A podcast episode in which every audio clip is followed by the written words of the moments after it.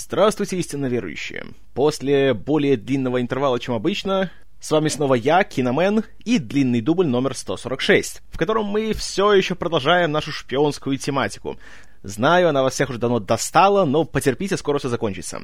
Сегодняшний фильм «Остин Пауэрс, двоеточие. Шпион, который меня соблазнил». 1999 года выпуска. Итак, вышел себе первый Остин Пауэрс, прошел в прокате довольно скромно, но деньги свои вернул. По идее, на этом вся эта история должна была закончиться, и все должны были пойти своей дорогой. Но вот что интересно. Когда фильм стал выходить на домашних носителях, он стал продаваться очень даже активно. И благодаря э, продаже в магазинах и в видеопрокатах, тогда еще только на видеокассетах, фильм принес студии еще около 25 миллионов долларов. При том, что сам фильм стоил 17. Поэтому вы сами понимаете, любой вменяемый начальник студии поймет, что тут еще, знаете, можно выжать деньжат из всей этой истории.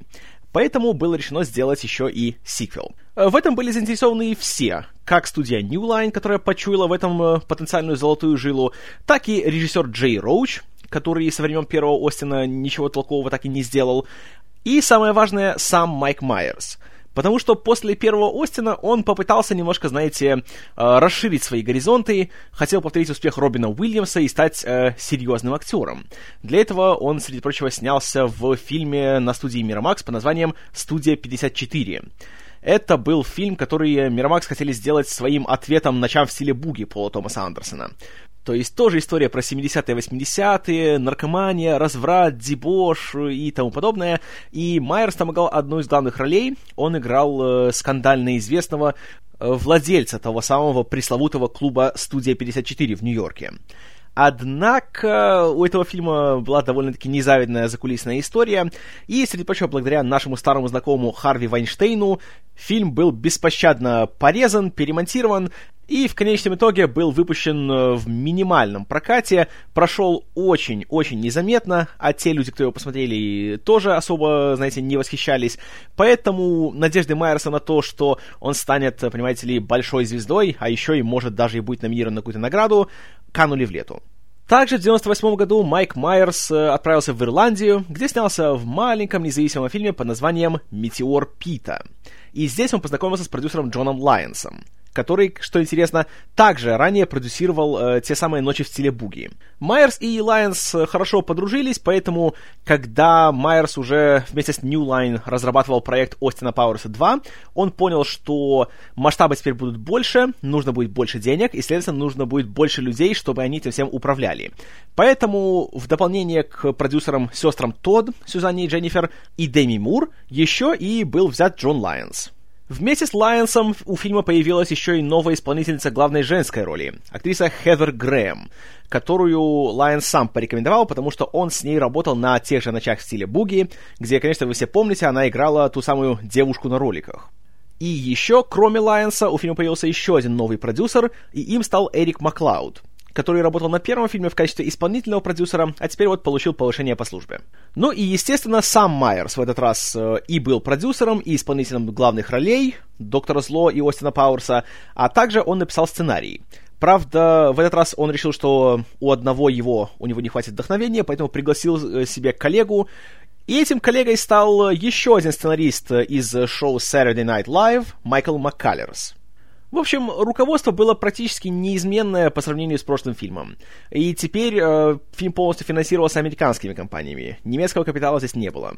Поэтому производством занимались э, компании Майка Майерса Eric's Boy, компания Demi Moore Moving Pictures, а также новооснованная компания сестер Todd Team Todd. Что касается съемочной группы, то здесь произошли некоторые изменения. Поменялся оператор-постановщик. Им стал немец Ули Штайгер, который только недавно снял для Роланда Эмериха его версию «Годиллы». А, появился еще и новый художник-постановщик. Им стал Расти Смит э, для которого это был, в принципе, первый такой большой проект, но с тех пор он стал довольно активно работать э, в Голливуде, и, среди прочего, он трудился на знакомстве с родителями, знакомстве с факерами и на Эльфе. Оригинальную музыку для фильма снова писал Джордж Клинтон, а монтировать фильм снова поручили Дебри Нил Фишер, которая была режиссером монтажа на первом Остине, а в пару ей еще и пристроили Джона Пола, который также является большим другом Джея Роуча и с тех пор монтирует все его фильмы. Что касается актеров, то здесь вернулись практически все участники первого фильма. Э, разумеется, сам Майк Майерс, э, Майкл Йорк, Роберт Вагнер, Минди Стерлинг, Сет Грин. Был приглашен большой друг Майка Майерса Роб Лоу, который, как помните, появлялся в международной версии первого фильма. Однако здесь у него была новая роль. Здесь он играл э, более молодую версию героя Роберта Вагнера, номера два. И что интересно, э, все восхищались тем, как Лоу практически идеально мог имитировать э, и голос, и манеру, и все повадки Вагнера, и поэтому их было трудно отличить, и реально можно было поверить в то, что это молодой Роберт Вагнер. А причина тут простая. Э, Роб Лоу долгое время, еще в середине 90-х, встречался с одной из дочерей Вагнера. Поэтому он, э, скажем так, часто бывал в его доме и успел насмотреться на его поведение со всех сторон. Так что он был в этом плане хорошо подкован. Но, наверное, самый важный и самый яркий новый член актерского состава был как раз самым маленьким. Это был каскадер Верн Троер, которому доверили роль человека по имени Мини-Ми. У нас его перевели как Мини-Мы который является э, слегка неудачным и уж очень агрессивным клоном Доктора Зло. Для Троера это была крайне редкая роль, где можно было увидеть его лицо. Потому что раньше он, как правило, был э, каскадером или же исполнителем роли всяких э, животных или инопланетян например, в «Людях в черном», или в «Могучем Джо Янге», или в «Страхе и ненависти в Лас-Вегасе» он появлялся. Там, правда, он был реально, можно было увидеть его лицо, но там была буквально секундная роль. А вот здесь, в роли Мини-Мы, он наконец-то смог засиять, и о нем стали говорить как именно об актере. Съемки в этот раз, как и в прошлые, проходили спокойно, гладко, без эксцессов, и длились они с ноября 98 по февраль 99 года. Бюджет в этот раз значительно вырос, и студия New Line уже была готова потратить на фильм 34 миллиона долларов, то есть в два раза больше, чем на первый фильм. Поэтому теперь авторам было где развернуться, и они могли позволить себе больше спецэффектов, больше появления всяких больших звезд и тому подобное. Ну а в прокат фильм вышел в июне 99-го. И даже при том, что предварительные показы дали очень положительные результаты, даже сами создатели не ожидали такого ошеломительного успеха. За свой премьерный уикенд Austin Powers 2 собрал 54 миллиона долларов. То есть он уже начал приносить прибыль за первые несколько дней проката. Кроме того, что интересно, он за первый уикенд, второй фильм, собрал больше, чем первый фильм за весь свой прокат. И таким образом Остин Пауэрс, двоеточие шпион, который меня соблазнил, стал одним из главных хитов, одним из самых прибыльных хитов 99 э, года, и его суммарные мировые сборы составили что-то около 312 миллионов долларов. Мягко говоря, впечатляет. Но это была реакция зрителей, а вот реакция критиков была, скажем так, э, далеко не самой однозначной. И в отличие от первого фильма, рецензии поступали по большей части отрицательные. И люди жаловались на то, что здесь э, нет какой-то цельной структуры у фильма, что он превратился в то же, во что и превратился Мир Уэйна 2, то есть просто собрание гэгов со знакомыми персонажами. И кроме того, многие жаловались на обилие туалетного юмора, очень грубого юмора и... Ну, скрывать себя, я могу их понять, потому что на самом-то деле, к сожалению, фильм собрал больше денег, но качество его, на мой взгляд, значительно упало по сравнению с первым фильмом. И в первой части тоже хватало всяких пошлостей, но их перевешивали, знаете, более приятные, такие более, что ли, добрые какие-то моменты, более такие какие-то обаятельные, был какой-то шарм у этого фильма. А вот вторая часть, как-то она потеряла это, к сожалению. И даже с самого начала уже видно, что у авторов немножко уже иссякло их, э, не знаю, что ли, воображение. И это уже не пародия на Джеймса Бонда, знаете, не пародия на шпионское кино, а это просто фильм о всем, что придет им в голову. Начиная с того, что э, в титрах есть пародия на Звездные войны. Э, вступительный текст идет точно так же, как э, начало каждого эпизода. И думаешь, а при чем тут Звездные войны к фильму о человеке из 60-х в нашем времени? Я не знаю при чем. Но вот подумали, что это будет смешно. Давайте сделаем Звездные войны. И начинается у нас все с пролога, где мы снова видим Остина и э, Ванессу Кенсингтон, которую снова играет Элизабет Херли. Они на своем медовом месяце, и вроде все у них хорошо. Но вдруг оказывается, что Ванесса является роботом. Эм... Что? Да, Ванесса оказывается роботом, и оказывается, что все это время она была не человеком, и все это время она была под управлением доктора Зло. И уже эта сцена дает понять, каким будет весь фильм. Даже те немногочисленные осколки логики, которые были в первом фильме, здесь спущены в унитаз. Здесь ничто не подчиняется никаким законам, никакого здравого смысла в этом фильме нету и не будет. Но, знаете, это еще не страшно, ладно. Я готов принять полный абсурд в сюжете, если при этом шутки будут смешные, и персонажи будут такими же интересными, как были в первом фильме. Но и здесь фильм подкладывает хорошую такую свинку.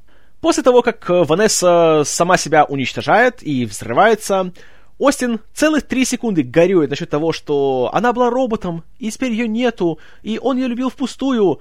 И тут понимает, что «Эй, а я же теперь холостяк! Ура!» Он раздевается и начинает бегать по отелю, в котором он остановился, полностью голый, и начинаются наши титры, где всякие предметы э, интерьера и декораций скрывают его половые органы.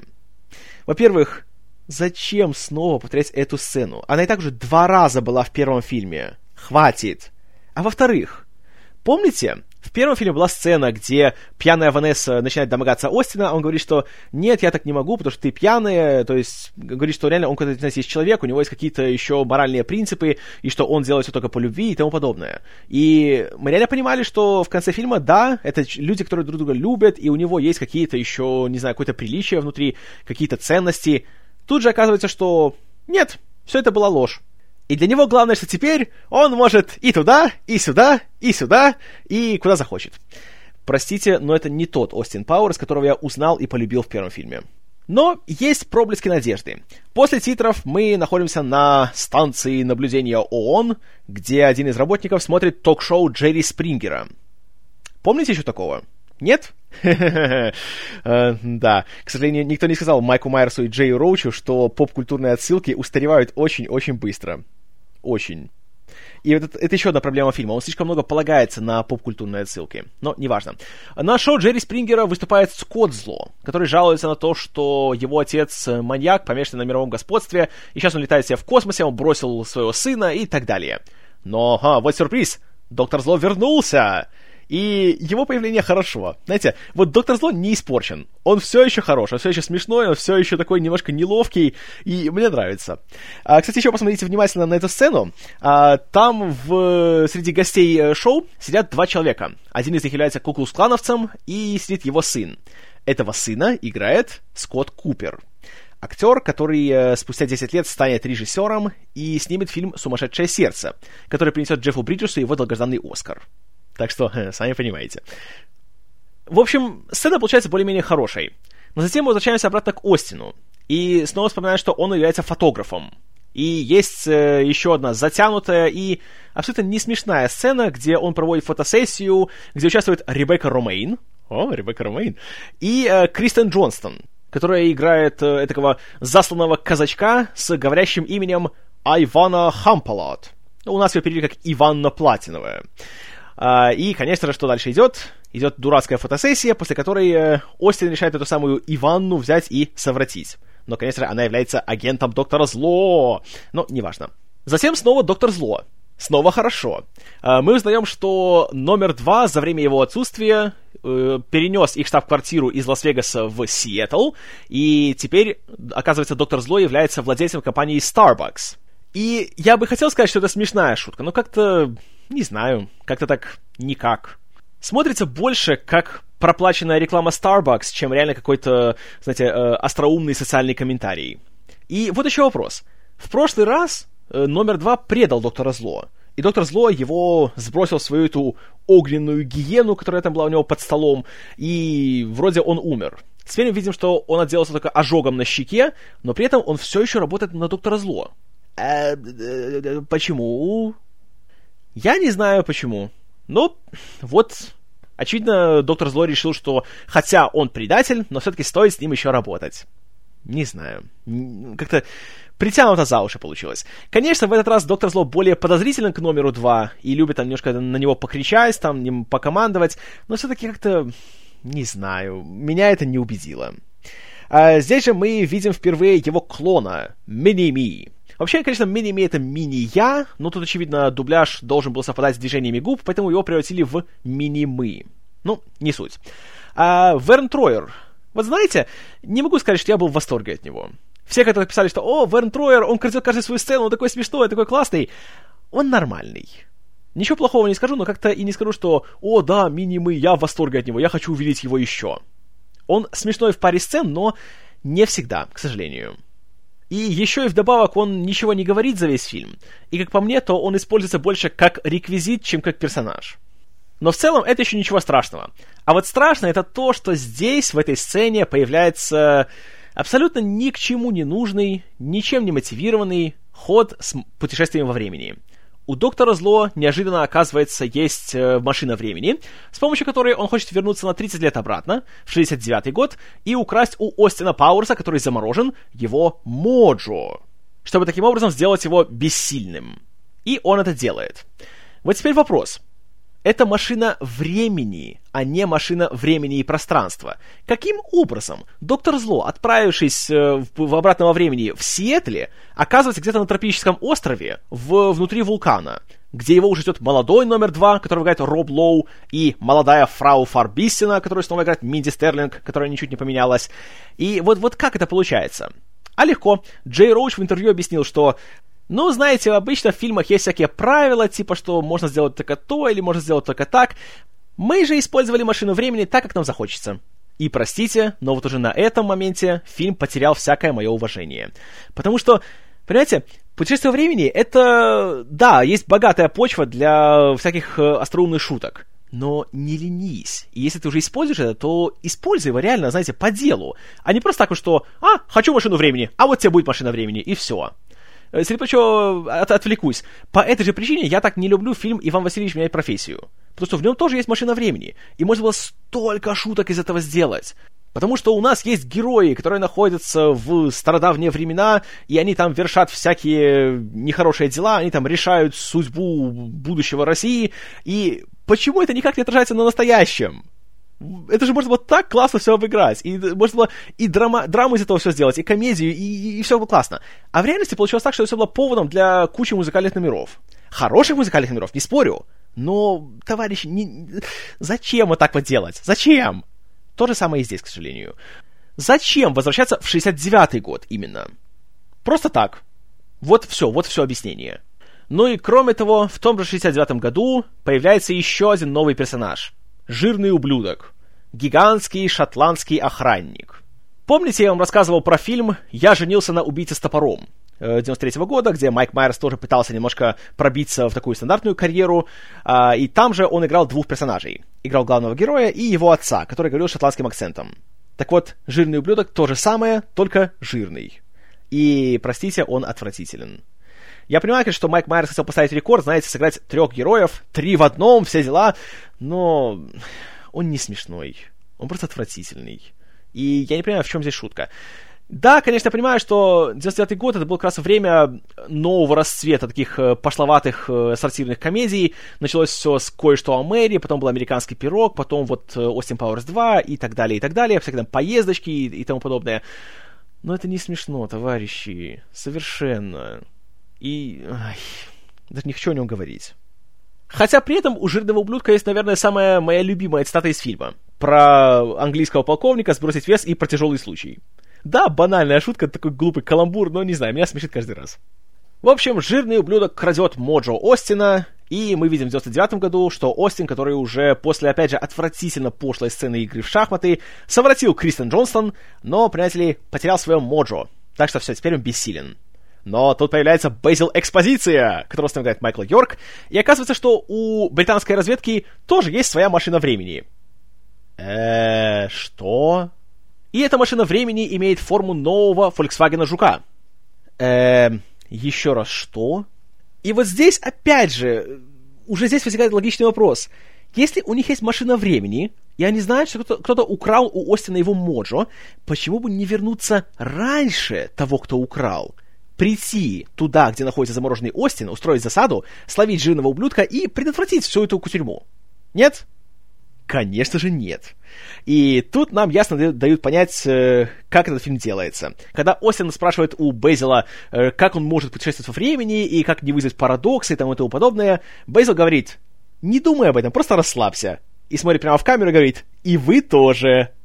Эм, простите, это должно быть смешно и остроумно, но как-то Меня это просто скорее оскорбляет. То есть нам говорят, что у нас дебильный фильм с бестолковым сценарием, ноль логики, ноль уважения к зрителю. Получайте удовольствие. И как-то трудновато от такого получать удовольствие.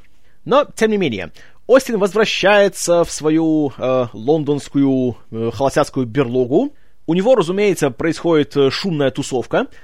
Кстати, кто ее организовал? Он же заморожен в это время. И как только он приезжает, смотрит в зеркало, и его зубы снова стали кривыми, как в 60-х. Э, простите, почему? Остин же из 90-х здесь есть. Если он перемещается во времени, он остается таким, какой он есть. Кривые зубы у того замороженного Остина, который в 60-х находится, а у нашего Остина нет. В этом вот моя главная претензия к этой фантастической линии фильмов. В ней нет правил. Когда нет правил, то нет ни одной причины для зрителя, чтобы ему было не все равно. Потому что так в любой момент может случиться все, что угодно. И все проблемы можно волшебным образом взять и просто решить. И все. Ну ладненько, на этой своей большой тусовке э, оказывается какая-то таинственная девушка по имени, э, опять же, хватит уже избивать эту шутку про пошлые имена. Она изжила себя еще в первом фильме на Алоте Фагине. Но приходит девушка по имени э, Робин Глотал, в оригинале Робин Swallows, так что перевод как раз э, прямой здесь. А в девичестве плевал, то есть спиц, то же самое было в оригинале. И...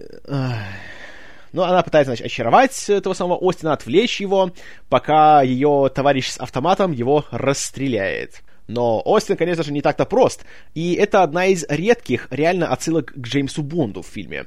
Как и в Голдфингере, он видит в отражении в ее глазу чела с автоматом, которого, кстати, играет Кевин Дюрент.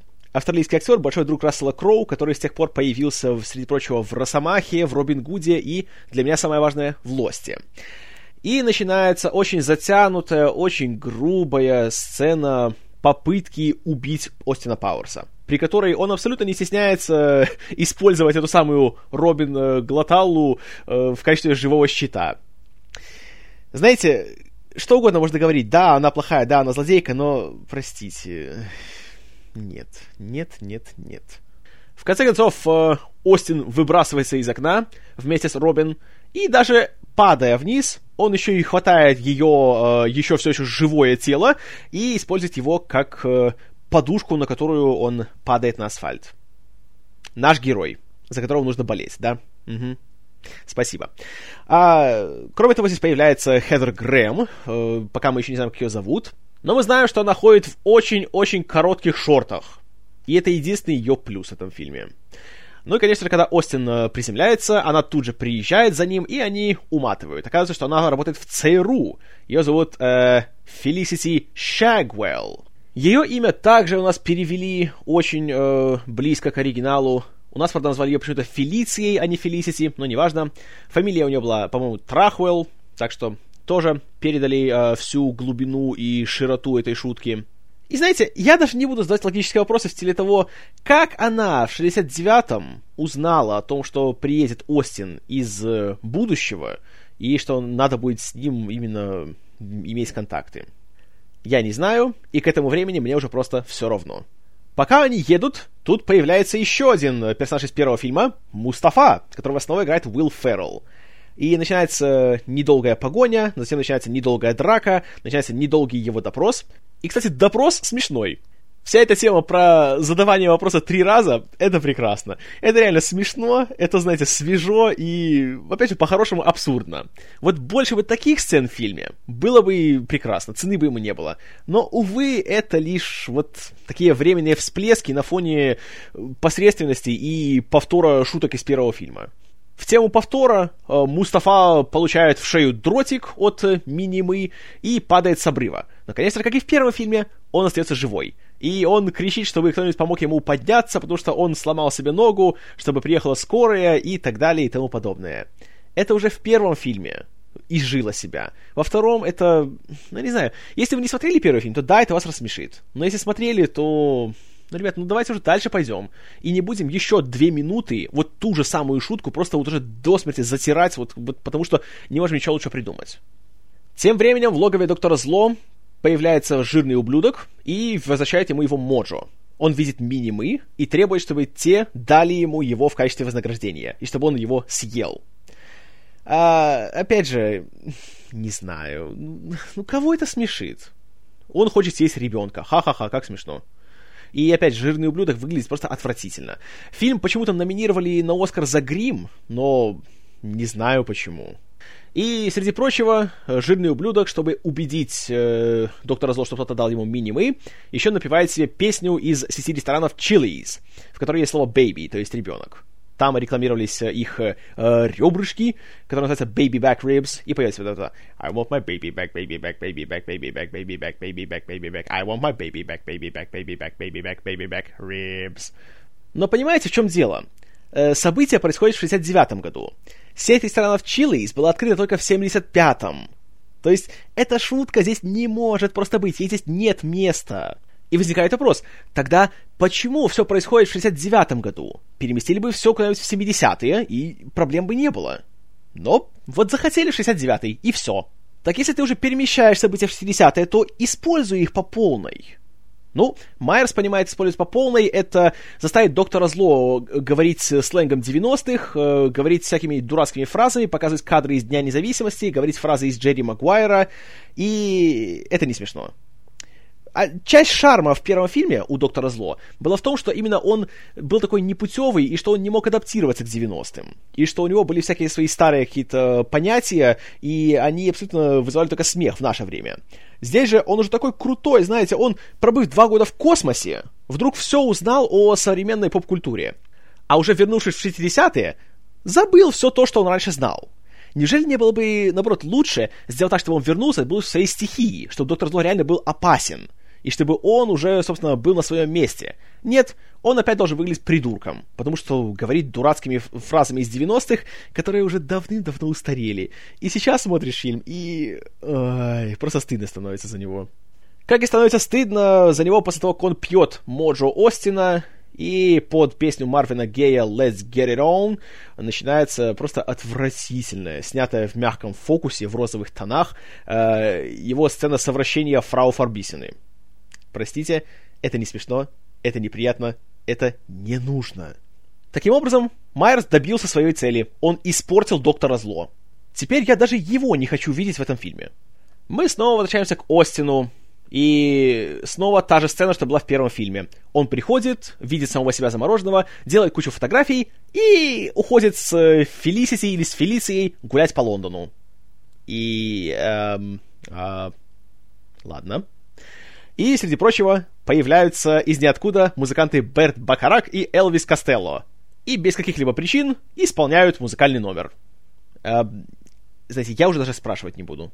А тем временем, по какой-то причине, абсолютно непонятной и неясной, в 69 год возвращается Скотт Зло. Зачем? А просто так. Для того, чтобы затем смеяться над доктором Зло, когда тот предлагает свой дурацкий план. С шутками про Звезду Смерти и проект Алана Парсонса. Но это еще ничего. У Остина возникают проблемы. У него нету моджо. Значит, он не может совратить Фелицию, которая так уже и просится прямо. Буквально практически. И поэтому он ее отвергает и уезжает ездить по Лондону, смотреть на себя замороженного под песню Мадонны Beautiful Stranger, которая использовалась еще и для продвижения самого фильма. Ну а саму Фелицию Безил отправляет к жирному ублюдку, чтобы она э, переспала с ним и подбросила ему следящее устройство. Так, подождите. Если они знают, где живет жирный ублюдок, не проще ли просто его взять под стражу и допросить его и добиться от него местонахождения доктора Зло? Нет, нужно показать еще одну отвратительнейшую сцену, где мы видим голову жирного ублюдка. И э, момент, где он поворачивается к ней спиной, а она засовывает ему в анус э, локатор, который выглядит как э, продолговатый металлический стержень с мигающим красным концом. Тонко, но ни к чему это не приводит, потому что уже на следующий день э, жирный ублюдок грандиозно испражняется в центре Лондона и испражняет этот самый локатор. Его находят и что делают? Берут целый чайник его кала на анализ. И тут уступает одна из самых, наверное, знаменитых и самых при этом высосанных из пальца шуток всего фильма, когда Остин приходит в лабораторию Министерства обороны и почему-то, ну ясно почему, э, стоят вместе э, пробирка с кофе и пробирка с калом жирного ублюдка. Причем пробирка с калом ну, точнее, простите, не пробирка, а, не знаю, что там, мензурка или бутылка или колба, что это будет. Я не химик, поэтому извините. А, и у нее еще и как у чайника, такое горлышко длинное. Ну, сами понимаете, ну, конечно же, это же это такая хорошая почва, знаете, таких э, э, комедийных недоразумений, э, правда. И Остин, разумеется, что он делает? Правильно, вместо кофе наливает в кружку себе кал жирного ублюдка. Слышите этот звук? Это звук моего истерического смеха от этой сцены. Послушайте. Но, слава богу, мы снова видим доктора Зло, который в этот раз решает э, угрожать президенту США, которого играет Тим Робинс. Ого. И как раз Робинс — это еще одно редкое светлое пятно в этом фильме. Он хорош, он смешной. Хотя, конечно, опять же, можно было из этого больше выжить, потому что в 69 году президентом был Ричард Никсон. Можно было как-нибудь его спародировать, можно было на это все как-нибудь сыграть. Но нет, просто взяли Тима Робинса в костюме. Но даже так это хорошо. Тим Робинс это сами понимаете. После еще пары пошлых шуток мы узнаем, что Остин нашел таки местонахождение острова Доктора Сло благодаря калу жирного ублюдка. Потому что там нашли останки редкого растения, которое растет только там. И они с Фелицией добираются до острова на желтой подводной лодке. Вот это хорошо, это остроумно. И затем они выбираются на остров, где, конечно Хедер Грэм не может не повторить, э, знаете, в замедленной съемке э, имитацию выхода Урсулы Андрес из Доктора Но. Да, знаете, выходит э, в купальнике, на пляж, все дела, да. Э, не буду спорить. Конечно, как актриса Хедер Грэм вызывает, мягко говоря, сомнения. И в этом фильме проблема у нее точно та же, что была у Элизабет Херли. Она просто не смешная. И ей даже не дают шанс быть смешной. Но, знаете, э, да, посмотреть там, конечно, есть на что. Но при этом зачем-то Остин тоже выходит в купальнике женском. Э, э, знаете что? Ах, у меня даже нет слов на это все. Вот, вот, э, при чем это здесь? Зачем это? Причем он даже как-то не стесняется этого всего. Откуда это появляется? За оба фильма не было ни разу даже никакого намека на то, что у него есть какие-то склонности, не знаю, к трансвеститизму или что-то еще. Просто такую дешевую, дурацкую такую визуальную шутку поставили, которую даже и шуткой не назовешь. К вопросу о не шутках. В это время почему-то Доктор Зло от нечего делать вместе с Мини-Мы начинает э, петь песни 90-х. И, среди прочего, читает рэп. Причем это здесь? Зачем это? Как это продвигает сюжет или развивает персонажа? И что здесь смешного, скажите мне, пожалуйста? Ну а пока он там развлекает своих товарищей, Остин и Фелиция разбивают палатку, и она копается в его мешке с принадлежностями, пока он смотрит карту. Но они так расположены, что их тени выглядят так, будто они делают кое-что другое, э, гораздо менее культурное. И это все видят э, приспешники Доктора Зло. И при этом они уже нашли палатку, они знают, что те, кого, они должны взять, находятся там, но они просто стоят и смотрят. Ну вот, можно ли еще хуже поставить эту сцену? И, опять же, эта шутка с тенями, ну да, секунд пять она веселит. Но когда нам ее три раза показывают, сначала мы переключаемся на Доктора Зло, потом обратно сюда, то, ну простите у меня, это просто, это уже просто неуважение к зрителю. Серьезно. Чувство меры у Майерса просто пропало в этом фильме. Ну да и ладно. В общем, люди Доктора Зло ловят Остина и Фелицию, приводят их на базу. Доктор Зло и Минимы как раз отправляются в космос. Оказалось, что у Доктора Зло откуда-то еще из это время была построена лунная база. Э, ладно. И они улетают на своей ракете в форме полового члена. И мы видим большую такую нарезку сцен, где люди смотрят в небо, указывают на нее, и есть много шуток по поводу эуфемизмов для слова член. Знаете, шутка такая, в принципе, нормальная. Посмеяться можно, да. Э, грубоватая, конечно, пошловатая, но при этом, так сказать, изобретательно сделано. А на базе Доктора Зло у Остина вдруг начинаются какие-то обиды на Фелицию, потому что он узнает, что она спала с жирным ублюдком, при том, что в первом фильме точно то же самое сделал он. И Ванесса на него дулась, а он не понимал почему. То есть получается, что все развитие героев, которое было в первом фильме, здесь перечеркнуто и не имеет а никакого значения. Но это тоже не имеет значения, потому что спустя 5 секунд они уже помирились, они сбегают из базы, и вдруг за 5 минут отправляются на Луну тоже. И взлет их шаттла — это кадры из фильма «Аполлон-13». И, ну, конечно, весь мотив с тем, что они будут на Луне, знаете, шпион отправляется в космос и тому подобное, это, конечно, Мунрейкер. Только еще маразматичнее. Хотя, казалось, куда уже там. По прибытии на лунную базу Остин и Фелиция разделяются, и у Остина быстро начинается драка с мини-мы. И вот тут, конечно, признаю, знаете, да, это грубо, да, это пошло, да, это глупо, но вот Не знаю, в чем все дело. То ли вообще, вы знаете, в таком рвении Верна Троера, когда он особенно бросается там на Остина, начинает его э, бить, тыкать ему пальцами в глаза, еще его кусать. И при том еще используется классная композиция Propeller Heads uh, Crash, по-моему, называется она. Но вот реально, на этой сцене я каждый раз валяюсь. Серьезно. Да, она глупая, да, это банальнейшая вещь, но действует. Вот серьезно, каждый раз. Даже при всех моих претензиях к фильму, от нее я получаю удовольствие каждый раз. Может, это потому, что я извращенец, я не знаю. Ну а дальше все идет э, по классической конве фильмов о Джеймсе Бонде. Фелицию ловят, и Бонд должен выбрать, спасти ее или спасти Землю, но он использует машину времени, поэтому у нас уже есть два Остина. И они, конечно, побеждают и Доктора Зло. Кстати, э, момент с Доктора Зло очень хорош был. Опять же, пародия на Звездные войны. Неуместно, конечно, но, но смешная. Вот реально смешная. Про это вот «Я твой отец, Остин». «Правда?» «Нет, я предохранялся». А, разыграть решил, да. Вот это реально смешно. И, ну, почему так мало вот таких вот сцен было в фильме, я не знаю. Ну, ну так вот печально это все. Ну и, конечно же, э, следуя правилу о том, что правил нету, Остин и Фелиция запрыгивают в машину времени на Луне и попадают в Лондон. Э, каким образом? Ладно, неважно. В 99 году Остин и Фелиция уже помирились. Они, да, знаете, все у них хорошо, да, я люблю тебя, я тебя тоже, все дела. И вдруг приходит жирный ублюдок. Ну, конечно, классика, знаете, как в фильмах о Бонде, прихвостень всегда еще возвращается в конце. Но вот вопрос. Как жирный ублюдок остался таким же спустя 30 лет? И сколько ему сейчас? Ему сейчас должно быть лет 60. И он все еще даже может ходить. Ну, опять же, никакой логики. И все еще никакого уважения к интеллекту своего зрителя. И после первого фильма реально это смотрится просто как издевательство. То все, что было хорошее в первом фильме, куда-то здесь исчезло. Персонажи перестали быть обаятельными, они стали какими-то просто неприятными, какими-то грубыми, какими-то злыми. И шутки стали гораздо злее, гораздо пошлее, и как-то потерялась та легкость, которая была в первом фильме. Я не говорю, что в первом фильме, знаете, был суперцельный и логичный сценарий, но здесь даже попыток нету сделать его хоть сколь-нибудь логичным и последовательным. В финале мы опять видим, что Доктор Зло все-таки улетел на своем э, пенисообразном корабле, и мы снова видим еще одну, точно такую же сцену, точнее нарезку сцен, где люди смотрят в небо и говорят всякие эуфемизмы на слово «член». Точно та же шутка, второй раз повторяется, и еще полторы минуты. Знаете почему? Потому что на предварительных показах зрителям так понравилась первая эта сцена, что все решили, что «а давайте мы еще доснимаем». И доснимали еще. И лично для меня это объясняет весь фильм.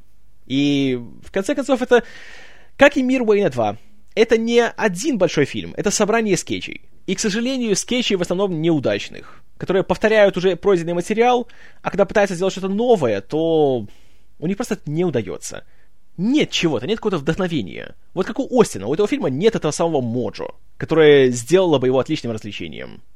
Но фильм собрал 300 миллионов, поэтому что я знаю? Моя оценка фильму «Остин Пауэрс. Двоеточие. Шпион, который меня соблазнил» 5 баллов из 10. И нет, не рекомендую просмотру. Уж лучше пересмотреть первую часть. Ну а ваше мнение, как всегда, буду рад почитать в комментариях. А до следующего раза, спасибо за внимание, с вами был Киномен и больше всего на свете я не выношу двух вещей. Придурков, которые оскорбительно отзываются о чужих культурах, и голландцев.